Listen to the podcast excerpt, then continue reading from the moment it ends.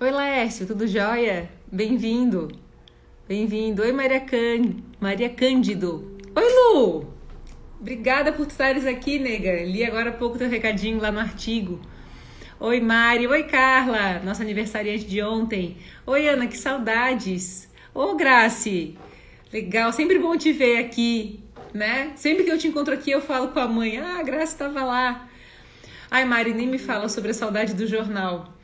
É, tô assim agoniada para voltar. De tempos em tempos eles pedem assim uma outra coisa para a gente não deixar de se ver, né? Acho que foi semana passada teve uma matéria com a gente. Mas não é a mesma coisa. O que a gente queria mesmo era o nosso quero saber firme e forte, né? A gente também ama vocês, Grace. Beijo pro, pro tio Fernando, pra Natália, pra filha fofa que ela tem. Oi, Kati, tudo bom? Legal, legal. Bom dia, people. Oi, Gabriela. Ana, oi Bruna, linda, maravilhosa, Bru Bertoldi, a nossa sucesso do cliente do 27 dias. Que legal. Oi Marta. Legal, o povo do 27 dias sempre presente aqui. Oi Felipe, como é que estão as coisas aí no Canadá? Tais, aí, né? Deixa eu te dizer, Felipe, que eu sempre vejo as tuas postagens do que tu ensinas e, e mesmo não sendo a minha área, eu tenho vontade de fazer teus, teus cursos e te assistir nas tuas lives. Eu falo, meu Deus, que massa! É tão legal quando a gente ensina aquilo que a gente sabe e além de saber que a gente faz com carinho e com paixão, é evidente assim no que tu tens postado. Parabéns. Legal. Oi, Fabiola. Oi, Dani, tudo bem? Que bom, nego, que tá tudo ótimo. Que bom. Eu vou escrever aqui. Oi, Nara. Meu Deus, Nara, é outra. Gente, hoje o assunto tem tudo a ver com falar sobre o sucesso e o quanto é importante e necessário que a gente consiga vibrar, aplaudir o sucesso das pessoas que a gente conhece, com quem a gente convive. Oi, Grace! Linda, estás aqui? Foi bom te ver ontem. Turma 43 do 27 dias logo inicia. Verdade, Guria, segunda-feira. É, é, um sinal, né? Dia 7 de setembro, independência. Vamos à turma 43 do 27 dias. Que massa. Eu tô sempre te acompanhando e aprendendo contigo também. Parece, né, nego? Tu és o máximo. Tu e tua família, tem muito amor. Oi, Najara! Oi, Fezinha! Tô aqui com teu livro do Lifelong Learning, ó. É só vir pegar. Ó, o teu já tá embaladinho. A Lu, estou ansiosa pelo nosso curso de terça, nem me fala. Essa semana eu vou. Início da semana, vou entrar em contato tudo certo para mandar o, a organização do, da turma 76 do Life. Pois bem, Grace, ontem foi show e não largo essa turma do Lifelong Learning. Meu Deus, ontem foi o auge.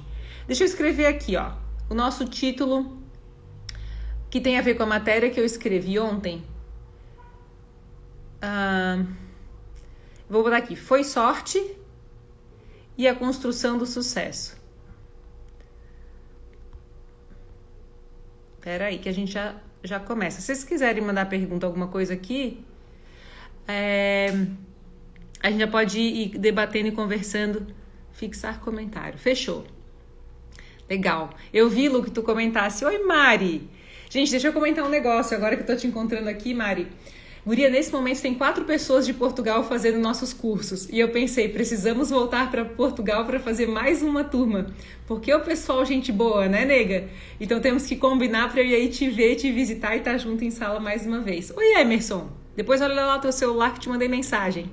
Então tá, vamos conversar um pouco sobre as coisas. É serem sorte, né? É, algumas coisas vêm acontecendo que me fazem refletir sobre isso. E na verdade, é como se fosse um debate profundo, assim, que eu queria propor hoje, porque eu noto que há determinados desconfortos que a gente precisa enfrentar para perceber que quando alguém já tem um resultado que eu gostaria de ter, essa pessoa me serve de instrumento de inspiração. E que por mais duro que seja, ou mais difícil ou incômodo que possa parecer, lidar com aquele resultado não parece ser o caminho mais curto na direção de aprender a ser como aquela pessoa, aceitar como ela é e torcer pelo sucesso dela? Eu sempre fiz essas reflexões assim. Esses tempos eu comentei aqui que uma pessoa disse uh, alguma coisa sobre o meu Instagram ter como se fosse uma obrigação de conteúdo, né? E eu sou alguém que, quando eu tô com vontade ou quando eu preciso, fazer uma publicação ou quando eu sinto que tem necessidade, a gente compartilha. Mas eu sempre sinto que compartilhar deve ser uma coisa espontânea, né? E não uma coisa que é só técnica ou só rotina, né?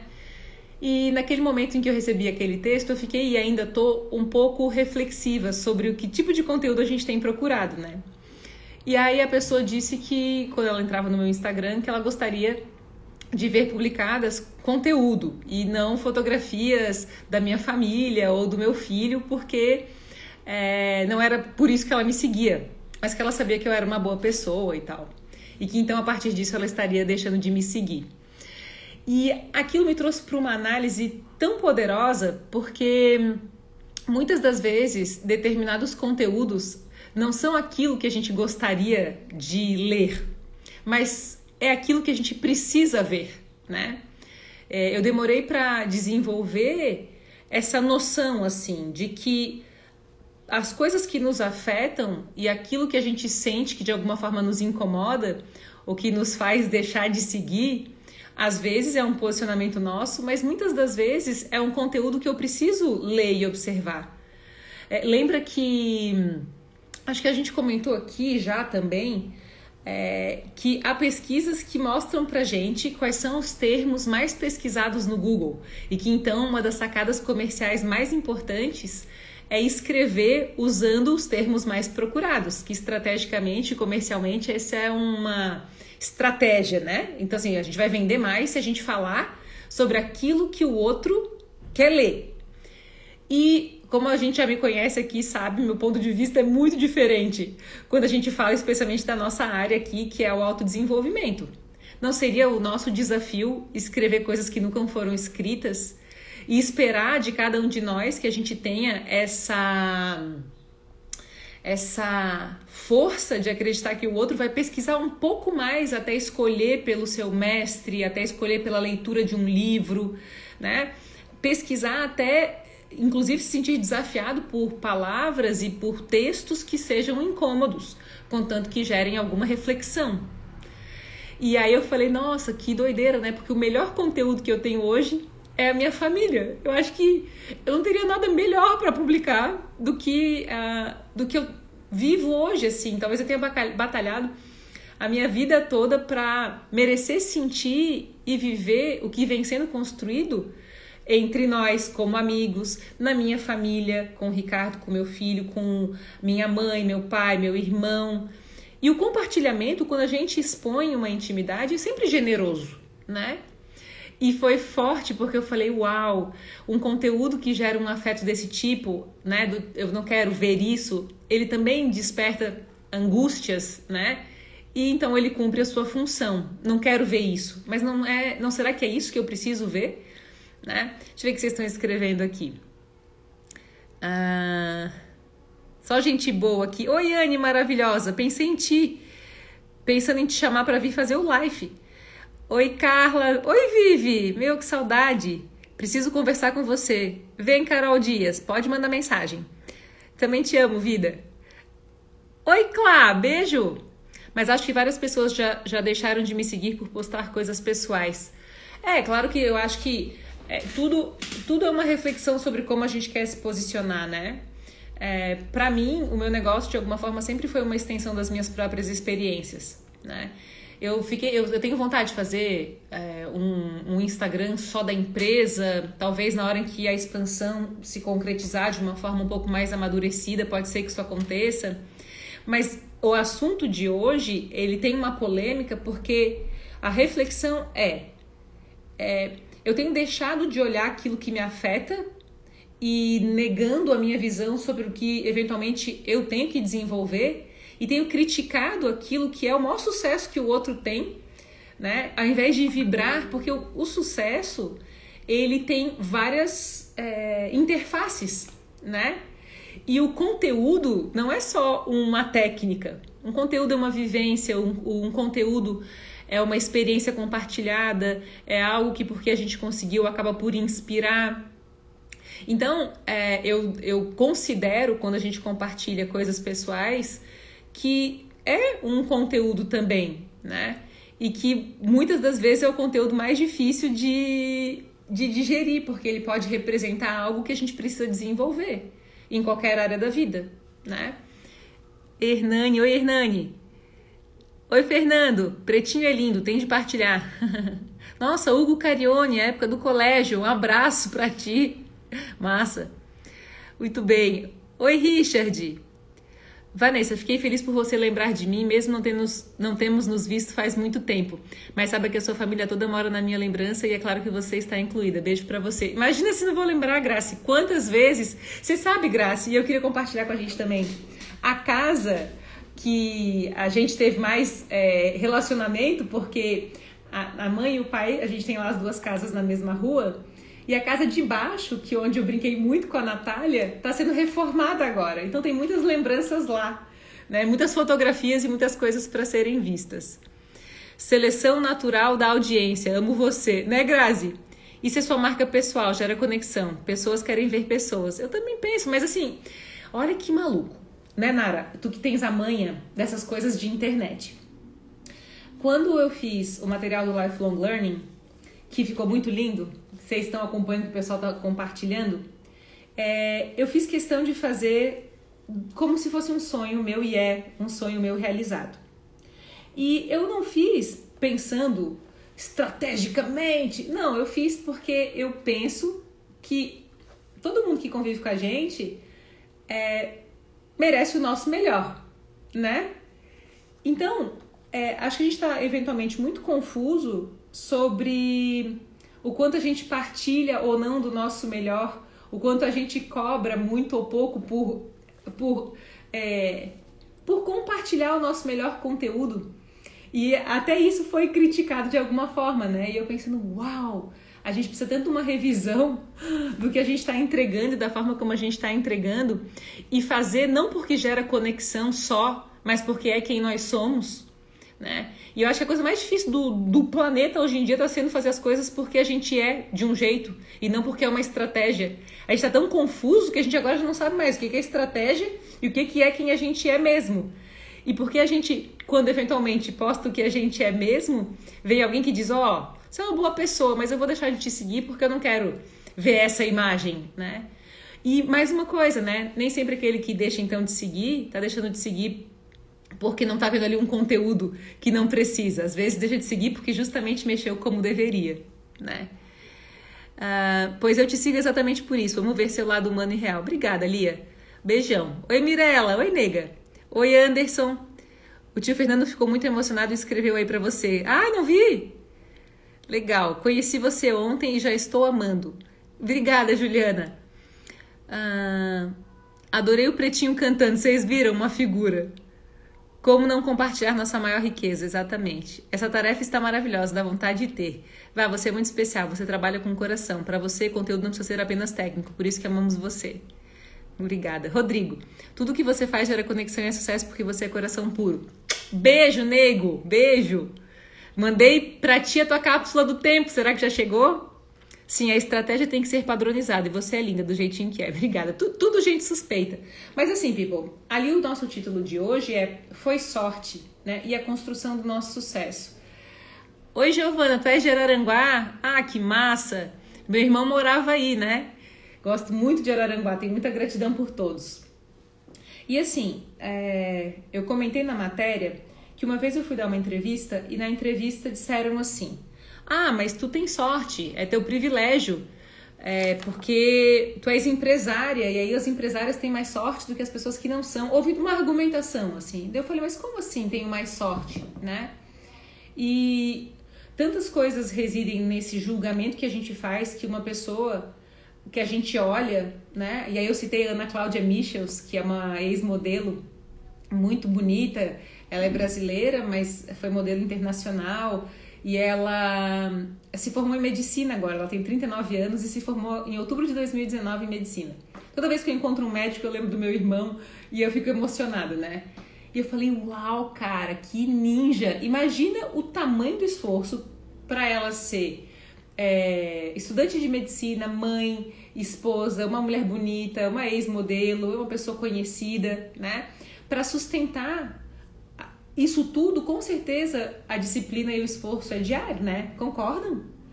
E eu penso que às vezes a gente pode olhar para ela e falar assim: não, não, mas aquela é, deu certo porque é bonita, não, deu certo porque o pai, porque o tio, porque o primo, como se não fosse algo absolutamente autônomo lidar com as próprias dores no caminho do sucesso.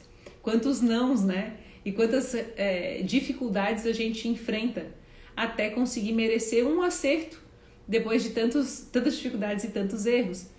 Então eu sinto que a gente tem debatido pouco sobre o que o sucesso é e como ele é construído e discutindo pouco sobre o quanto a gente é, erra até acertar e o quanto esse erro demanda de nós humildade, é, alguns sacrifícios bastante importantes, algumas noites que não são tão bem dormidas, né? Deixa eu ver. Oi, Chay. Oi, Cíntia. Beijo. Oi, Fran. Legal. Então, essa era a grande reflexão aí que eu queria fazer hoje. E é muito. Vocês não têm noção do quanto para mim é difícil expressar isso, porque eu não quero, a partir desse compartilhamento de uma crítica, gerar para o outro uma crítica, mas uma análise sobre como é que a gente tem lido o que o conteúdo é e o quanto a gente tem se esforçado para eventualmente compartilhar coisas que não representam quem nós somos, ou quanto a gente tem economizado em fazer o nosso melhor porque não é a melhor estratégia, né? Eu sempre penso que a nossa melhor estratégia é fazer as coisas de acordo com o nosso melhor, sempre, né? E sempre compartilhar com, é, com leveza, mas não como obrigação, aquilo que a gente pensa. As pessoas veem o sucesso, mas não caminham até lá. É verdade, Karina. Oi, Vanessa Rosa, linda. Sucesso não é um golpe de sorte. Sempre sendo verdadeira. É, Chiavini, é assim que fala? São as dores essenciais da vida que nos ajudam a construir uma estrutura interna para lidar com as falhas do mundo. Bem por aí mesmo. Bem isso, nunca foi sorte. Só que eu sinto que a gente, é, às vezes de maneira inocente mesmo. Eu conto no artigo que eu estava dando aula, eu dava aula na FGV, e aí um aluno meu falou assim: Ô professor, o teu negócio deu certo assim do nada, né? E cara, aquela foi uma das noites mais legais de aula, porque eu falei do nada, pô, vamos estudar junto então. O que que é, é, resulta em determinados resultados? Quais são as ações desde quando a gente começa a construir quem a gente é? Vocês sabem que quando eu dou aula, é, eu sempre entrego no primeiro dia uma folha em branco para os alunos escreverem uma carta de intenções. E essa carta é, pede a seguinte resposta à pergunta: Como você quer que eu fale de você no final do semestre? Porque aquilo ali gera toda uma intenção de comportamento né, individual. E é porque a minha preocupação com os alunos era fazer com que a gente ali entendesse juntos que a gente começa a construir desde a escola, desde que a gente é pequenininho, quem a gente colhe no futuro, né? Não existe uma coisa do nada. É, não existe. É muito legal, assim, quando eu fui vendo algumas pessoas, até apareceu alguém do colégio e eu citei, eu lembro, a gente lembra quem eram as pessoas, a gente tem aquela memória, né? E quanto maior a nossa consciência sobre a memória que a gente vai deixar, maior a nossa consciência em cada interação e sobre o que a gente quer entregar, né? é, pela manutenção daquele respeito que a gente tem ao tempo que as coisas podem durar, né? Tem um, um, uma pessoa que virou um grande amigo, era primeiro cliente, depois é, virou amigo e ele é arquiteto e eu sou apaixonada por ele e pela esposa dele. E essa semana a gente deu uma filosofada assim, né? Há quantos anos eles que fizeram a turma 8 people do, do Life, que está indo para a turma 76, né? Fizeram a turma 8, desde então nós somos amigos, e aí eu penso, cara, que massa poder saber essa origem. Então, por isso que na minha visão nunca é sorte um relacionamento. Às vezes tem, assim, né? Uma coisa que é um milagre, uma coisa que Deus, sabe? Quando uma coisa muito boa acontece comigo, o Ricardo ali fala assim: Tu sabe o que é isso, né? Daí eu falo, Deus, ele falou, não, é o sangue no teu pé andando sobre os cactos, né? Que a gente viu uma Claro que é Deus, tá? eu, eu, vejo muita coisa e falo assim, é muita bênção, é muita sorte. A amizade que a gente tem aqui, as pessoas que vão chegando e sabe quando se sente assim, extremamente abençoada? E eu falo, é, pode ser então que seja muita sorte, mas é porque Deus conta comigo. E eu, e eu, eu penso, poxa, se eu sou, se me atribuem um trabalho, se eu tenho a oportunidade de conversar com a gente hoje, é uma benção. E eu tenho que pegar essa benção e agradecer e atuar nessa benção, nessa alegria, de forma a, a manter o respeito e talvez essa, essa conexão que deve existir com Deus que acaba contando com o que a gente faz, né? Não tem uma responsabilidade em cada ação nossa, com cada pessoa que a gente interage, né? Deixa eu ver isso aqui. Você é muito espontânea e isso por si já é um sucesso. Obrigada, nega. Uh, ele ficou arrependido de dizer isso, Vá? Sobre o que foi do nada? Não, é, a minha ideia ali era fazer uma reflexão, né? Olha como é importante um espaço de não julgamento, né? Porque o que a gente pensa e a forma como a gente julga simplesmente existe. E eu só consigo avaliar um julgamento se eu mergulho na origem dele e não rejeito o que eu julgo. Então é obrigação, eu acho, a responsabilidade de um mestre é absorver e acolher o julgamento para que ele seja estudado e que, em sendo conhecida a origem daquele julgamento, a gente possa transformá-lo a partir de fatos, de coisas mais concretas e não só de reflexões ou, ou dessa armação que a gente tem por eventualmente desmerecer o mérito daquela vitória, né? Só para que a gente não se sinta perdendo em algum momento. Nessa mesma turma, tive um aluno que me perguntou, chama Marcelo esse aluno, e o Marcelo disse assim, professora, posso fazer uma pergunta? Eu falei, faz. Ele disse, o que, que tu preferes? Ser a pior jogadora do melhor time do mundo ou a, a pior jogadora do melhor time do mundo ou a melhor jogadora do pior time? Daí eu falei, eu vou pensar para ser honesta, né? Porque muitas vezes as nossas ações, elas são a direção de ser o melhor do pior time né? Porque ser o pior do melhor time é banco de reservas diário, né? E eu falei, meu sonho é construir envergadura para merecer o banco de reservas do melhor time do mundo.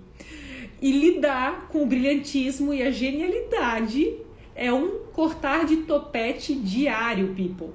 Quando a gente olha alguém brilhante, a gente tem que falar, uau! Eu lembro que no vôlei, no colégio, tinha uma menina, Bibiana, jogava muito a Bibiana. Eu jogava ok, a Bibiana jogava muito.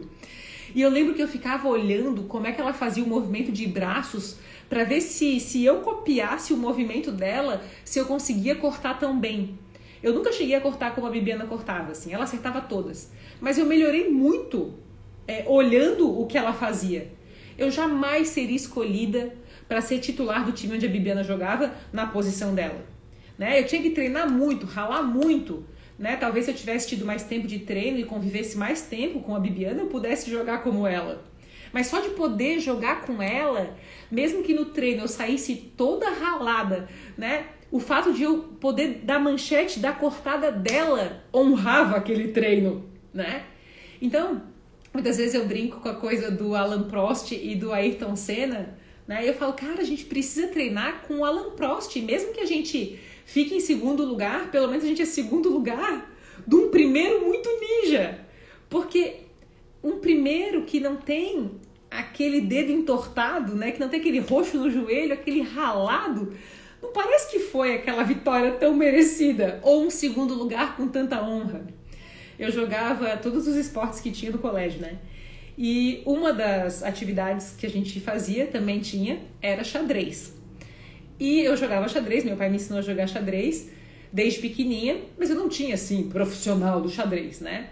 E tinha os campeonatos, eu era a pessoa que ia jogar para representar a minha turma, e toda vez que eu chegava na final, quem eu enfrentava era a Martina.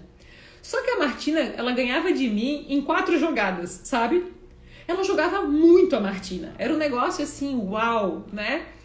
Eu tô lembrando de muita gente boa hoje.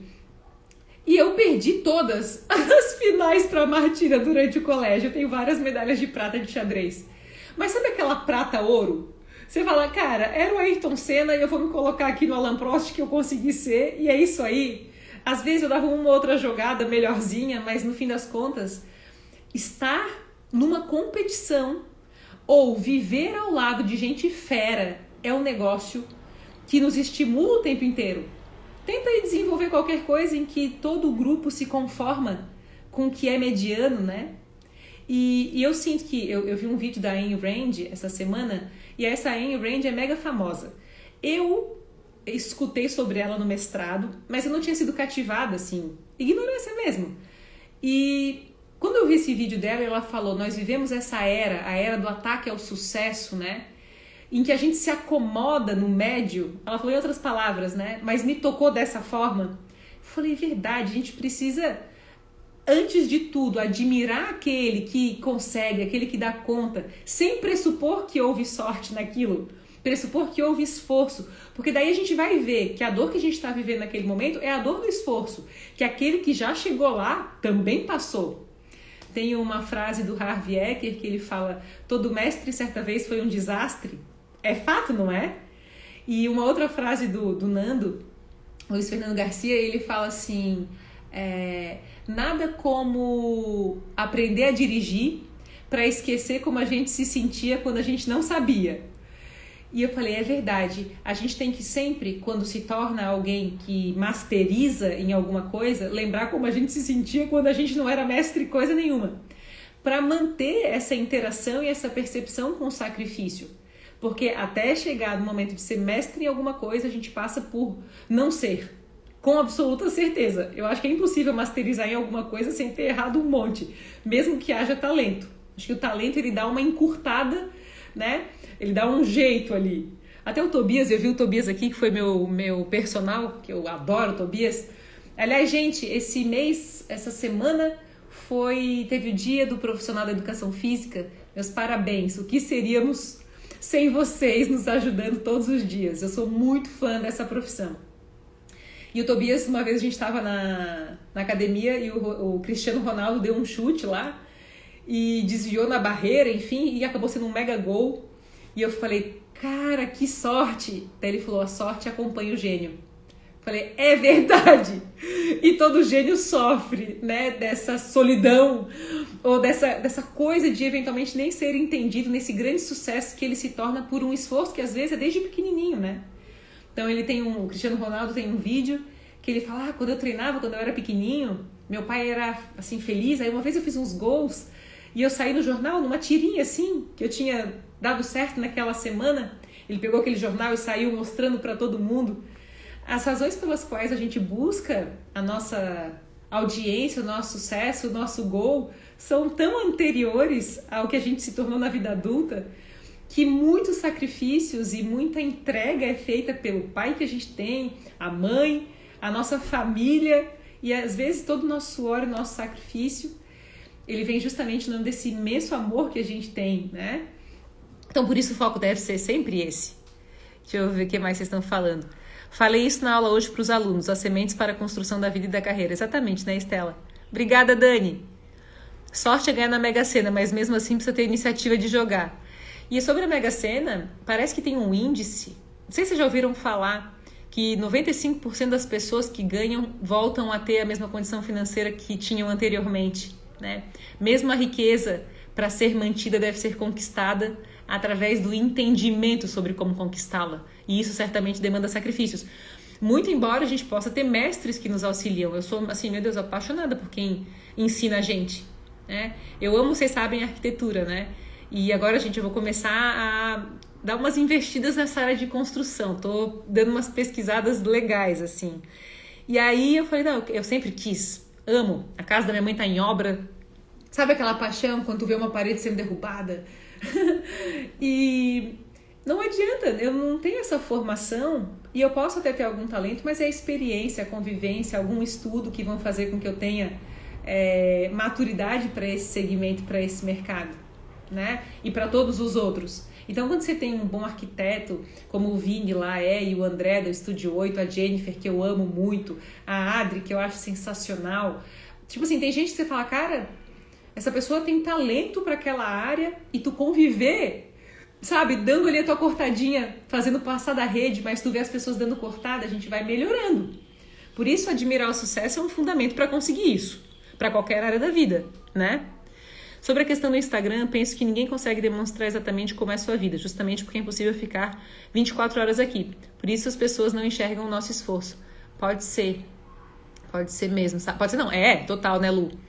Gosto, ah, Pati, gosto da frase que ouvi você dizer: a sorte acompanha o gênio. o acaso traz sorte, mas é preciso estar pronta para desfrutar dessa sorte. Isso aí. A Flávia, nossa, Flávia, é, tu e a Bibi, que legal, guria, que bom te ver, um beijo carinhosíssimo em ti. Dani, amava vôlei também. Oi, Ana, beijo, obrigada. Manter a humildade, obrigada, amo minha profissão, né? Legal, parabéns. Que reflexão sensacional, não é por acaso que eu entrei aqui. Ouvi verdades. Esse hashtag ouvi verdades é muito boa. Acho que a Bruna outro dia compartilhou, né? Trago verdades. muito bom. Cristiano Ronaldo, português, né, Carla? Massa. Oi, Paula, beijo, minha sogra linda. Vanessa, tocou minha alma agora, que bom. Tu é muito top, Vá, quero, quero você de amiga próxima. Venha, nega. É, obrigada, é, Maria. Mariane, Mariane, querida. E quando o processo para atingir o sucesso parece perda de tempo? Eu penso assim, que haverá momentos em que a nossa fé vai ser questionada. Ah, eu não sei se em algum momento da minha vida eu estou tentando pesquisar dentro de mim sobre essa sensação de perder tempo. Eu vou te dizer quando é que eu senti que eu estava perdendo tempo na minha vida. Quando eu estava insistindo em estratégias que eu já conhecia para atingir os resultados que eu continuava sonhando em ter. Então, às vezes é um término de um namoro, às vezes é uma demissão, às vezes é um trocar de casa, é um não importante que a gente precisa dizer, que vão fazer com que a gente saia de uma trajetória de insistência, porque eu sinto que a trajetória que leva a gente é, para uma vida com qualidade e harmonia diária, até chegar a pontos de marco de vitória, isso é um ponto importante. Quando a gente fala sobre uma meta, o caminho ele é tesão, sabe? O caminho ele é massa. Mesmo que haja sacrifício, eu lembro da época que eu jogava, que quando eu saía com um roxo, com um ralado, eu sabia por que, que eu tava com aquele roxo, com aquele ralado. Era porque eu queria pegar a bola, era porque eu queria me jogar, era porque tinha sido difícil, porque eu tinha entrado numa jogada complicada. Então, eu, eu não sinto que quando a gente está lutando pela meta que a gente quer, pelo nosso sonho, que o caminho a gente sente que é perda de tempo é que às vezes a gente insiste em caminhos que não vão levar aos resultados que a gente quer e que vai ser muito dolorido mudar a estratégia porque haverá um rompimento ou uma transição necessária. Eu sinto que a gente posterga o máximo que a gente pode algumas transições tão importantes e alguns rompimentos que são necessários para aí então entrar nesse caminho de lutar pela bola da, da próxima jogada, né? Quando a gente não consegue se apaixonar pelo processo. E é isso, né? Essa coisa de. Eu sinto que às vezes o sonho que a gente está tentando alcançar é para corresponder ou para caminhar no caminho de outra pessoa, né? E aí com o tempo vai perdendo a graça mesmo, porque a gente sente que não está no lugar certo. E é inconsciente, não é uma coisa tão consciente. E aí com o tempo a, a, a motivação ou mesmo a fé, né, ela é questionada. Então, se a gente está num caminho que o caminho é de sacrifício, do tipo os dias serem ruins, pesados, complicados, ao ponto de nos tirar a esperança, eu suspeito que não é o nosso próprio caminho que a gente está trilhando, mas o caminho de alguém da nossa família, ou em nome do nosso pai, da nossa mãe, de um irmão, ou de alguma coisa externa à nossa própria natureza. O desafio de a gente viver a nossa própria natureza é muito grande, porque ele vai ter é, muitos, muitos limites sendo entregues aos outros. Né? A gente tem que ter o nosso próprio espaço, a nossa própria. É, outro dia eu vi uma fotografia de uma onça arranhando uma árvore e ensinando para o filhote a arranhar. E, e aí diz assim: ah, a onça ensinando o filhote a demarcar o seu território. Eu penso que na busca da nossa natureza a gente, a gente tem uma árvore que é nossa, sabe? E se a gente está na árvore do outro, aquela árvore já está arranhada, ou ainda deve ser arranhada por aquela pessoa que é dona daquela região, é dona daquele espaço. Não sei se deu para entender a analogia. Vá, um senhor pedia a Deus, Deus ajude-me a ganhar a loteria, mas muitas vezes pedia para ganhar a loteria até que Deus lhe disse, por favor, ajude-me também, ao menos comprando um bilhete. É isso aí que alguém disse ali em cima, né? Tenho 34 anos e não conquistei nada. Fala algo para mim, por favor. Rosana, é, é, o que tu estás me trazendo, eu acho que é um, um desabafo, né? E eu sinto que há dias em que a gente tem mesmo essa sensação de, putz, fiquei rodando em círculos, né? Eu sempre fui muito apaixonada pela crise dos 40, e quando eu comecei a estudar a crise dos 40, eu entendi que lá atrás, os mestres que observavam a vida, eles entendiam que até aquela fase, ali entre 35 e 45 anos, mas muito bem pontuada nos 40 anos, era a fase da vida em que a gente trabalhava para descobrir quem a gente era, né? Então, é, hoje eu sinto, e eu conversei sobre isso na terapia ontem, que hoje eu tenho dificuldade até de saber que roupa que eu quero usar, assim. Eu tô me desmascarando, tô tentando descobrir o que, que sobra embaixo da maquiagem, sabe? Para que com os meus 37 anos eu possa sentir que tô cada vez mais trilhando o caminho da minha própria árvore. Eu penso que na cultura o nosso pressuposto, especialmente atualmente, né, é de que a gente tem que ter respostas quando a gente ainda está pesquisando sobre como a vida é, né? E a gente dá muito pouco valor para confusão e a gente fica querendo fugir dela, né? Então, a confusão, ela tem a residência das oportunidades. Se hoje tu estás perdida, se tu estás confusa, na minha cabeça, e quem convive mais comigo sabe que a minha resposta a isso é que bom, que maravilha, porque essa é a verdade sobre todos nós. Né? A gente nasce para descobrir as nossas preferências. Eu só sinto que quando a gente está confuso e perdido, a gente fica procurando atalhos, entende? Daí a gente vai lá e compra uma coisa que acomoda aquela dor, mas compra em 10 vezes, né? Daí daqui a pouco já não tem mais dinheiro nem para parcelar. Ou a gente vai lá e, e, come muito, ou a gente vai lá e dorme demais, ou toma remédio. Quando às vezes o que precisa é um, uma construção terapêutica, quando às vezes o que precisa é uma boa conversa com os nossos pais. Eu sempre sinto que quando a gente está perdido, a gente precisa quando está com essa sensação tão forte de desidentificação das suas próprias escolhas, a gente precisa dormir em casa no colo da mãe e do pai, né? Mesmo que a gente já tenha onde a gente mora, mesmo que a gente já tenha o nosso próprio carro, eu não sei se tem algo mais poderoso e mais forte do que a raiz paterna e materna, né? O lugar de onde a gente veio para a gente lembrar quem a gente é, antes que a gente se perca em tudo aquilo que disseram que a gente tem que ser. Isso é tão forte porque é, eu chego assim, sabe? A, a minha energia vai subindo quando eu penso isso. Porque eu digo, cara, se eu for para todas as exigências do que eu deveria ser, eu estaria muito distante do sem maquiagem de hoje, assim. Quando eu digo sem maquiagem, é, é sobre essa coisa de tentar ver o que sobra embaixo de tudo que me obrigaram até que eu dissesse, não, não, não há obrigações, eu posso ser livre, eu posso ser quem eu quiser né? E aí, na hora em que a gente se desnuda, na hora em que a gente se desfaz da máscara ou dessas exigências todas, na minha sensação é que finalmente a gente começa a viver o vazio real da existência. Sou eu comigo mesma, sou eu com as minhas escolhas. E por mais tempo que leve uma decisão ser tomada sobre uma escolha de preferência, de carreira, se a gente não se apressar e mantiver a fé na utilidade e no significado da nossa existência, a nossa resposta vai nos encontrar no caminho. Fatalmente. Assim, eu eu não sabia o que era viver um, um vazio, assim. Até que eu decidi que uh, eu ia me separar de um relacionamento. E eu falei, eu não vou namorar ninguém, porque antes era, era assim, né? Ah, namora uma pessoa, no outro dia já começa a namorar outro, namora uma pessoa, começa a namorar outra pessoa, porque eu não queria enxergar que eu precisava de um tempo em mim mesma.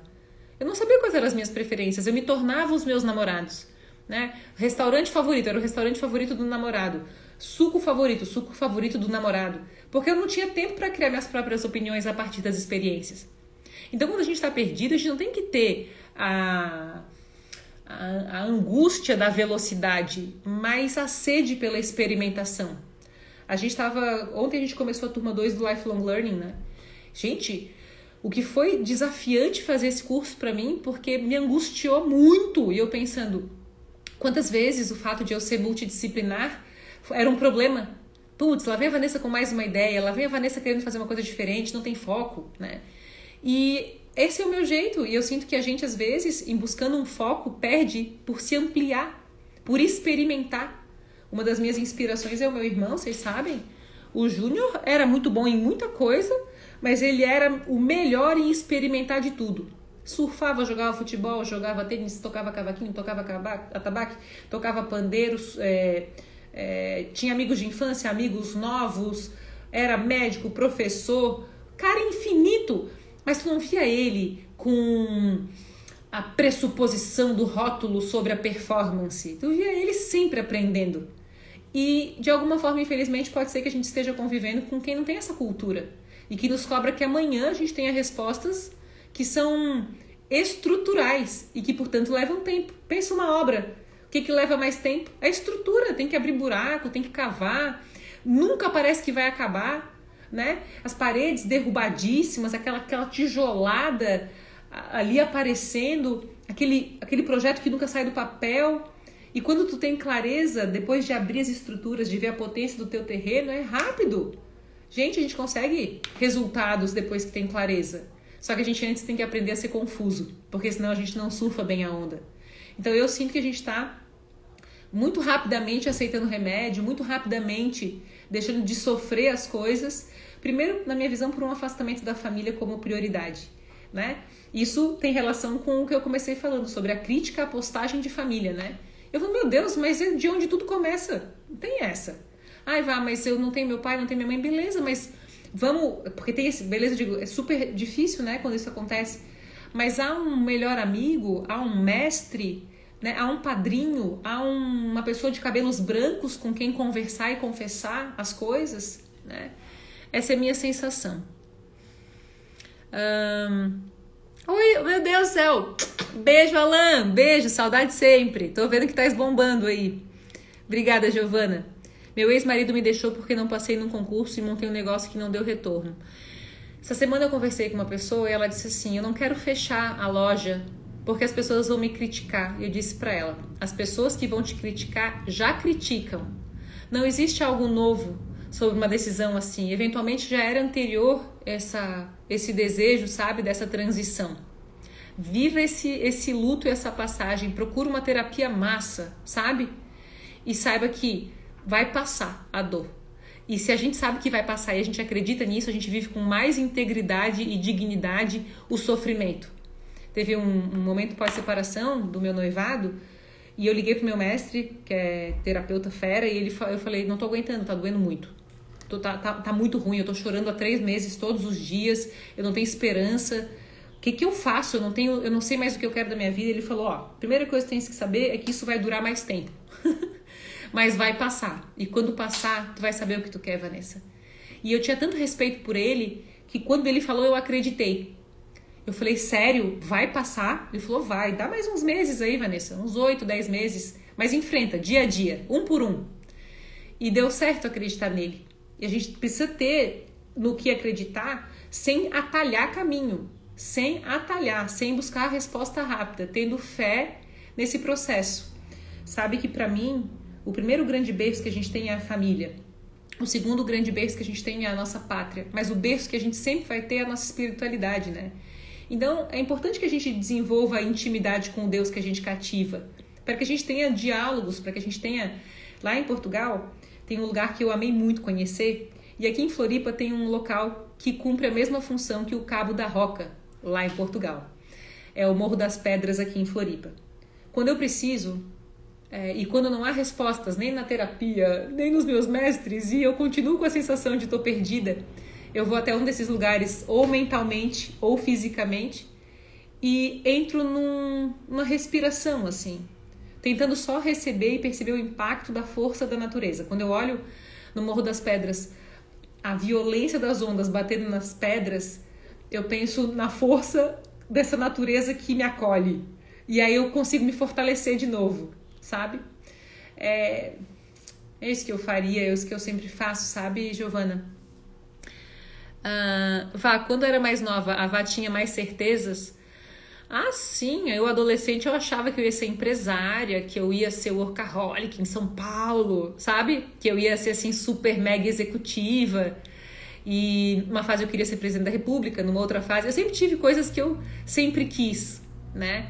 E eu acho que eu fui crescendo e a minha mãe e meu pai sempre me incentivaram muito nos meus sonhos, né? E mas eu sempre fui uh, dentro do meu da, do meu seio familiar, assim, ali a gente sempre teve problemas que a gente tinha que resolver. Então, eu sempre fui uma inconformada sobre as coisas mal resolvidas dentro de mim e com os demais. da minha família ou os outros. Eu nunca achei que as dores elas existem para me sacanear. Eu acho que as dores existem para que eu evolua e para que sejam resolvidas, né? Eu não sinto que o sacrifício. Outro dia eu falei isso, eu falei, pô, eu não sou, eu sou católica, mas não é exatamente o que eu pratico. Eu acredito em Deus de diversas maneiras e formas. Mas não foi ele que colocou o filho dele em sacrifício para que a gente pudesse desfrutar da vida, né? eu sei que é filosófico que a gente está falando agora, mas, gente, cá entre nós. Não faz sentido um sofrimento contínuo, mas faz sentido um sofrimento estudado, refletido, avaliado que gera aprendizados para que haja fortalecimento da minha forma de viver, para que eu cumpra a minha missão. Né? Beleza. Eu não tinha nada e consegui algumas coisas muito honestamente. Tenho 40 anos e percebi que dei pouco valor para as coisas importantes e que não tem valor financeiro. Verdade, Luiz. Vá, que reflexão massa. Drops de expansão de consciência em cada live. Massa, Gabi. Que reflexão. Vocês são demais, né, turma? É, Liz, você é maravilhosa. O colo da família é o bem mais valioso da vida. Você valoriza a família acima de tudo. Parabéns. Não tem coisa mais importante, people. É com a família, pela família, é onde tudo começa.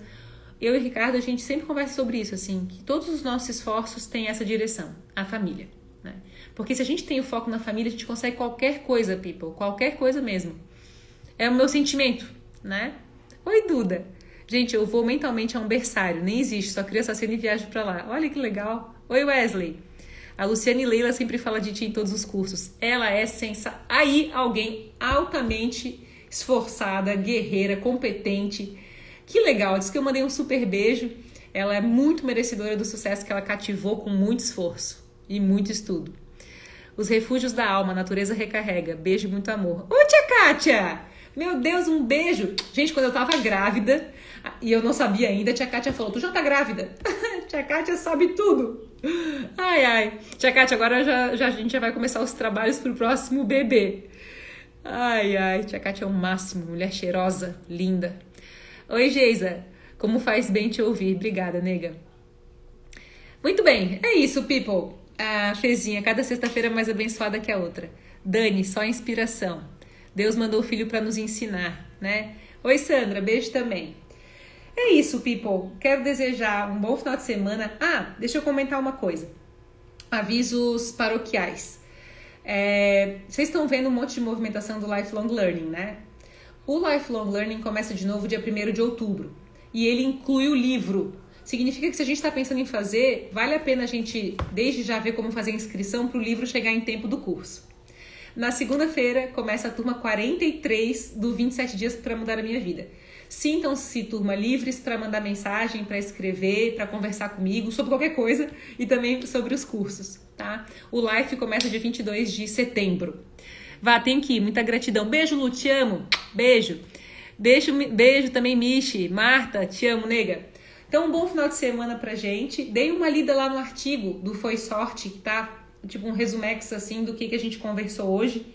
E obrigada por sempre torcerem por mim e para que as coisas sejam cada vez melhores aqui. Há muito esforço e muita vontade de sempre é, crescer por aqui, né? E isso demanda uma disciplina diária, né? Então tá, Pipo, um beijo carinhoso, bom final de semana, a gente se vê na semana que vem. Um beijo, fiquem com Deus. Beijo, Carla!